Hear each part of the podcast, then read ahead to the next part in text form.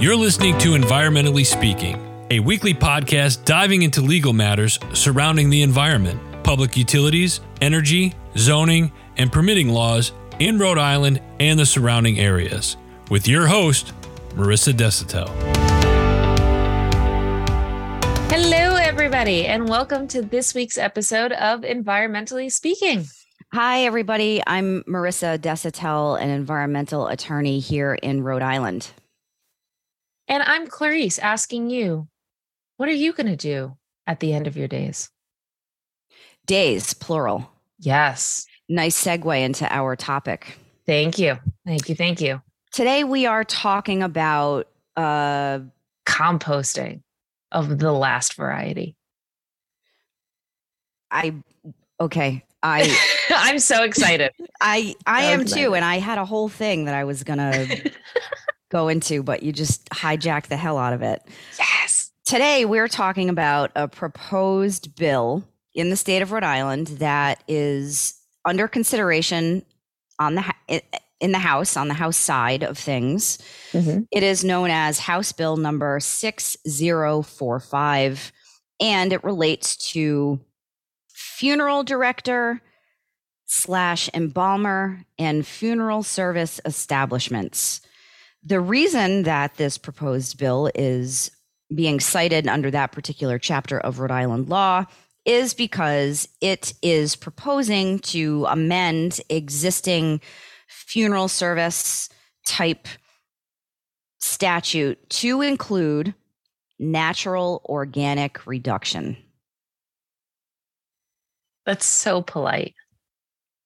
Or as Clarice says it, your end of days. Yes.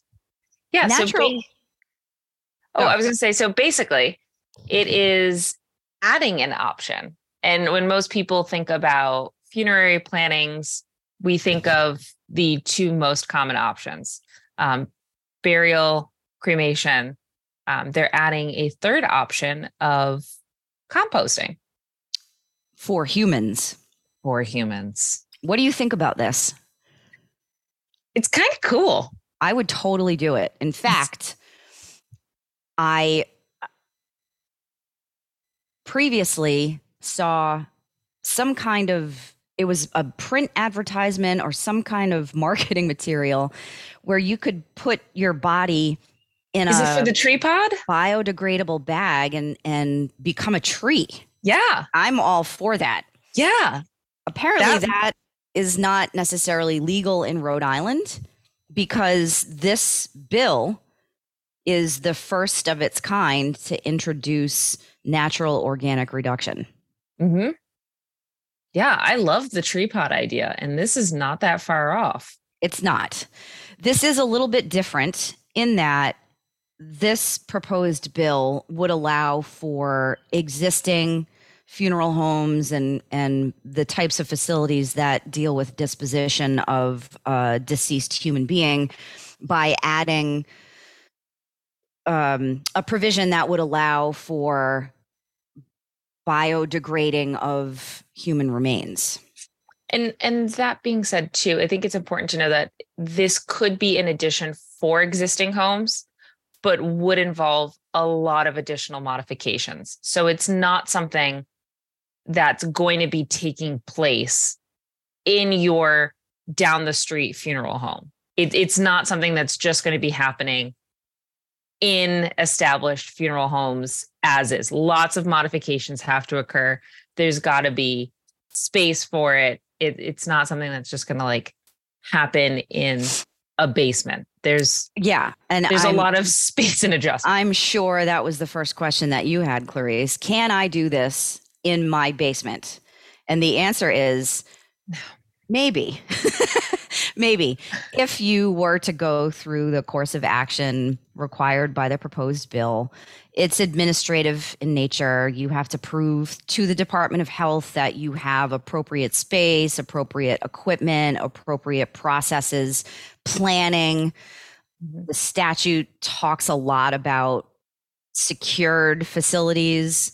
They don't want human natural organic reduction processes to take place in the front window of a, a facility, a licensed facility. So Nor too close to a drain.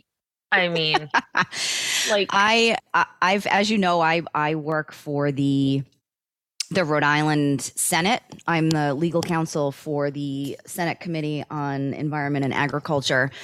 There is not a companion bill as far as I know on the Senate side, and I also have not been privy to the House deliberations on this particular bill. But I imagine that a lot of the revisions to the draft bill came as a result of public testimony provided where folks said things like we're concerned that it's going to impact our property value we don't want to be able to see smell or hear this process i don't know how Mhm, you can hear the process but so uh, i'm sure a lot of the fail safes in the in the bill are a result of those concerns yeah, which is why I wanted to say that pretty close to the top. It's there's there's containment around it, so it's sort of a sight unseen process. But kind of shifting, I wanted to touch on why this is related. Obviously, composting is an environmental topic, but why is it more so the impact of cemeteries in cremation? How is that an environmental topic? Um, do you have any thoughts on the positive or negatives to both burial, uh, burial and cremation? Now you know i love when you throw a cold question at me like that It's and. I am an attorney, so I will bullshit when I have to. but in this particular instance, I do have a thought on cemeteries, and I think it's it's not um it doesn't require any expertise. It seems pretty common sense to me. We're running out of land. This Tons of it. this planet has a major major overpopulation problem, and historically we've we've of course wanted to honor our dead and we've placed them in cemeteries where you can go and visit and pay homage and respect and i think that's great except that land is finite and as people continue to be born and, and pass on the concept of putting them in the ground and reserving land for cemetery use is going to become infeasible. The idea of human composting is the opposite of this the cemeterial process, if you will, where under this proposed bill, once the the um, the process for human composting is over, it it turns into soil Mhm. and the soil under the bill will be dispersed either at existing cemetery sites Mhm. or designated um, human composting area. It's not like, from my review of the bill, it's not like you can get this material back and then just go throw it in your yard. Mhm. Um, that it, that could be in the future. Maybe people want to do that, but for now, it's Would a, have been pretty- nice for a memorial garden. Hopefully, well, you can future. you can get a designation, I guess, as a memorial garden. I don't know what that process looks like, but so I I I don't think that cemeteries are a sustainable practice.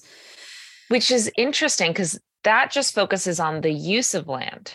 That doesn't even get into the idea of what we've decided to put in the land.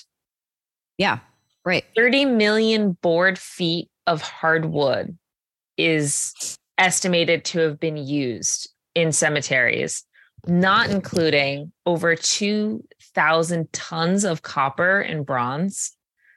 Um, holy cow. I hope I have this right.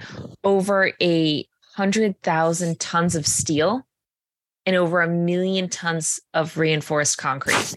So cemeteries are not are not uh, um what's the word I'm looking for here? Um the cemeteries that we're using today are not sustainable. Historically, when folks were put into a casket and interred, the casket was made of wood. Mhm. Is wood biodegradable?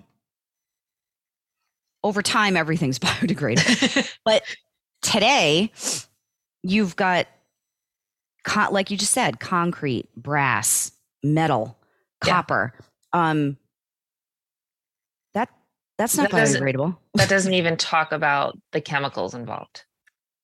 And didn't we do a podcast on climate change and how that is anticipated to impact cemeteries? With groundwater rising, everything else rises. So Yes. yeah, I, all the way around, I, I like that. I support this bill. Yeah. Yeah. This is exciting. Um, as a as my own personal choice, I thought that cemeteries were, you know, similar to how you're saying. I just don't think it's a sustainable option. I know there are some countries where you can rent a family plot. And if it's something that's really meaningful to your family, you keep continuing to rent out that plot. Um, and if it doesn't work out, you know, or you you lapse on that lease, that person is exhumed. Um, their remains are cremated and then returned to the family. Stop it. I believe in Germany. I could be very wrong, but I know that does happen in some places where you can That is where you can lease you can lease land for a certain amount of years. And if they don't pay the bill, you're out. I'm sure they give notice. Like you have your notice to quit and then you're evicted. That's that's. I'll look into it more. I don't. Man, we may do an update. that's. I, that's what I've heard. Um, I don't know about that. so for all of those reasons, I thought cremation terrible idea. was a safer option Yeah. or a more sustainable option. Turns out I was wrong again because all of the chemicals that are used to embalm and in essentially inter and preserve a person prior to cremation, What? really? all apparently all of those chemicals, Why do you Um, need chemicals to I do don't that know. process? I don't know. Maybe you can waive it. I haven't really asked around. I didn't know that. I Do we have that. people in the funerary business who listen? Can you write in? I'd Did you just to make know. up a word? funerary? That's not a that's a word. Funerary? Yeah. All right. Fall River is with it. the funeral capital of America. Funerary. Okay. Mhm. So Um, cremation's not much better because I'm I'm really the surprised to hear that. Yep. I And thought it was just pressure and heat. Apparently the cost to heat it and the fuel needed. You apparently need a lot of fuel to get that um, system extremely hot. So it's not uh, it it's slightly better because it's not continual use of land, but it's not, it's not far off. So composting. Well, uh, one other um, element of Hmm. this topic that I wanted to talk about. I'm I was not aware of the human composting process. For some reason, I thought that cremation was less um, inclusive of chemicals and and materials. I thought it was like I Mhm. said, just heat and pressure. And I thought maybe human composting required some not chemicals, but but maybe a um, burial or some I don't know something to to to speed up the natural decomposition process. But as it turns out, I googled it to see exactly what um, human composting looks like, and to start, it harkens back to uh, my Catholic roots because it appears as though the deceased is first wrapped in a biodegradable shroud Hmm. or covered with a blanket. Well, that And feels I- nice. Yes, yes, uh, it's uh, like like Jesus, you know, wrapped in the shroud. And anyway, um, so Well, I was just after thinking, that, I always get cold. So there you go. Yeah. Well, so you would opt for the blanket. You would check the blanket box. After the blanket or shroud is placed, then um, the deceased is placed in either a, um, a composting vessel or a reusable container made of metal, plastic, or wood that has been filled with organic matter. The organic matter can be wood chips, straw, alfalfa, sawdust, and wildflowers. Oh, that's nice. I'm loving this. I'm not mad about this at all.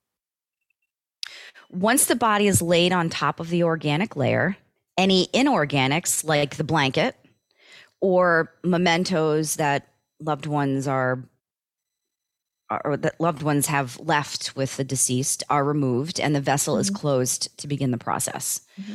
So it's a closed vessel. I mean, it's not yeah. I'm sure there's some um, oxygenation required, but it's a it's got to be closed, right? Yeah, makes sense. You're, yeah, these it's not out and exposed to the elements to kind of disturb other people's lives. It's it's not going to hinder other folks around. Yep. Which I think is important to know. This is a process that's legal already in it looks like a couple other states Washington, Oregon, Vermont, California, Colorado, in New York. Um, so this is something that's already happening. Um, and the process takes somewhere to 30 to 45 days. Yes, not not long. Long at all. No. The other um, interesting scientific element here is that this is a lot like your typical garden composting process. There are microbes in the organic matter that that do the work. Mm-hmm. And there's quite a bit of heat generated as you might think if you compost at home, you know that a lot of heat comes off mm-hmm. of the material. So the same thing goes on here. Airflow has to be facilitated because there is a, a oxygen component that you need. Mm-hmm. Um, and and some facilities have a monitoring system to make sure that temperature and airflow is optimum. Uh, like you said, only a period of 30 to 45 days for the process. And so, loved ones, if my recollection is accurate, I think that's about the same amount of time that you wait for um, the, um, oh my God, what's it called? Cremains. Thank you for the cremains to come back. Hmm. So not not much change in the process from there. Um, yeah, I also looked at a couple other, I guess, companies or or services or uh, you know organizations that are doing this, mm-hmm. um, and it looks like I I don't know the name. There's one uh, group called EarthFuneral.com. Um, we'll link it in the notes because they had a really interesting um, FAQ page that I thought was kind of helpful. Um, but it, it looks like they have a process in which a portion of the soil gets returned to the family. I don't know if it's just a small memorial portion, ah. maybe just just for like a symbolic reason. And then it, it seems that a majority of the soil is then sent to help with um, conservation sites and restoration projects. Cool. Which is a which is another good recycling use. Yeah, I agree. It from the the research that I did, it looks like once a human body is done with the composting process, it results in roughly a cubic yard of organic material, which is about enough to fill the bed of a pickup truck. Seems That's like a lot. A lot. yes. Yes. I can't fill a pickup truck now. How do you how do we get to be more? Um well, I know for the material. Well, and for myself, my brain is really big. So that would account oh, for at least expands. half of that. Mm-hmm, mm-hmm, oh, mm-hmm. I, do I don't know about the rest of you, but mm. I'm a mm. genius.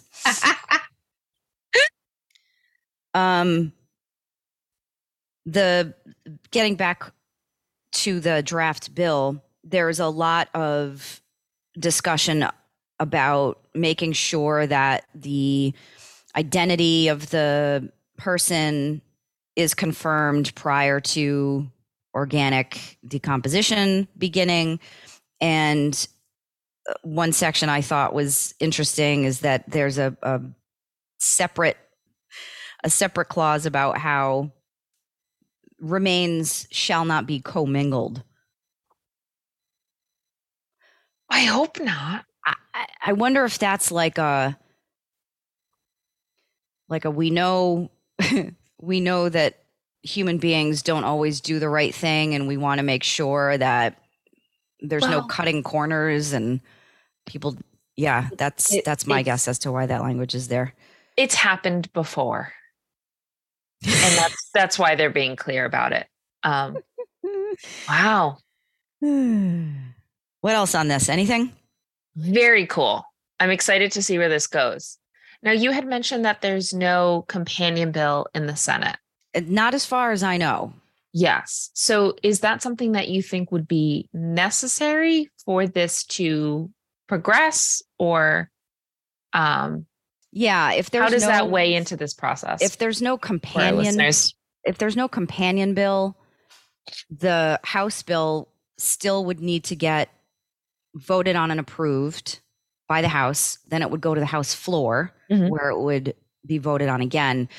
And then it's my understanding that there has to be a companion bill for both sides have to pass the same bill. Mm-hmm. Um, a lot of times you get one bill in the House and one bill in the Senate, and they're not the same. So that those two have to get rectified. That's got to get figured out for this mm. to become state law. And then of course the, the governor would have to sign it into into law. Is it common for a bill to go through one, and when I say side, House or Senate, and go through that process first, and then the companion bill gets created? Or does it often happen simultaneously? And they it just, has to happen. It has oh, it to happen simultaneously in the same legislative session. Hmm. So, so again, I don't. Little... I've not heard of a Senate bill, but mm-hmm. it could be that it's in another committee or uh, just not before the committee that I work on. Mm-hmm. But I'm. If anyone cares, I support this bill. I think it's necessary, and I think it's cool. Far better for the environment. I like the idea that that your energy can be converted and can remain on the planet to assist with conservation. That's mm-hmm. right up my alley. I love it. Yeah, so we will attach um, this. We're going to attach this draft bill in the show notes. We'll attach the article um, that kind of sparked the conversation, as well as, um, like I said, that FAQ that I found in any other info that we might have used. Um, the draft bill is only 11 pages the first couple pages do spend a bit of time just talking about definitions of things. So it is a quick read in that sense. Um, but let us know what your thoughts are. If anybody has any strong reactions um, and you're comfortable sharing, we want to hear it. Agree. Yeah, you can let us know on the socials at Desautel Law. We are on Instagram, Facebook, Twitter. You can watch our videos on YouTube. Uh, if you want to send us an email, it's help at desautelesq.com. Nicely done. Thank you. Thank you. Everybody have a great week. Bye. Thank you for listening to this episode of Environmentally Speaking.